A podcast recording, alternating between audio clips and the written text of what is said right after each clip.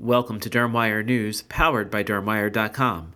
DermWire News for Smart Speaker is made possible with advertising support from Orthodermatologics. I'm Paul Winnington, Editorial Director for Practical Dermatology Magazine.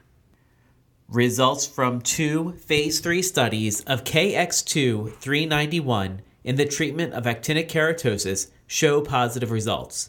The findings have been presented at the two thousand nineteen annual meeting of the American Academy of Dermatology and were reported by Amaral and Athenex.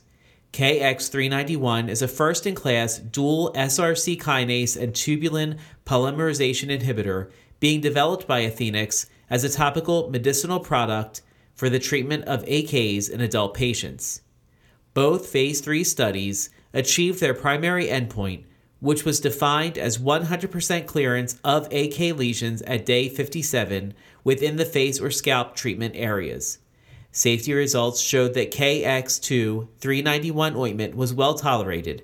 Adverse events were few.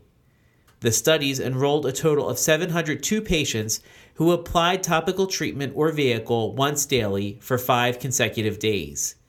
The one-year follow-up of patients who had complete response is ongoing and is expected to be complete in the second quarter of two thousand nineteen.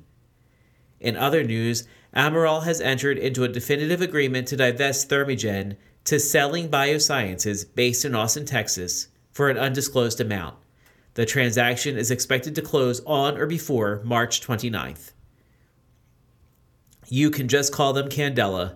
Cineron Candela has rebranded the company to Candela.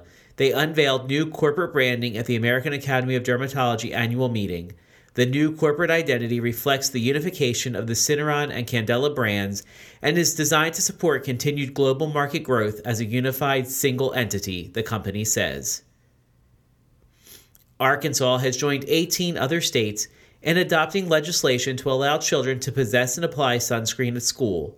Governor Asa Hutchinson signed into law H B eleven sixty-seven, which was co-sponsored by Representative Doctor Lee Johnson and carried through the Senate by Senator David Wallace.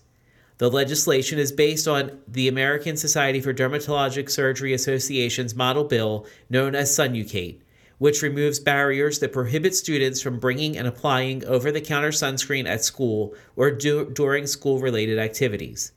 Under the new law, students will no longer require written authorization from a parent, legal guardian, or healthcare professional to possess or use sunscreen at school or school-related activities. Thank you for listening to DermWire News, powered by DermWire dot com. This editorially independent program is supported with advertising from Orthodermatologics.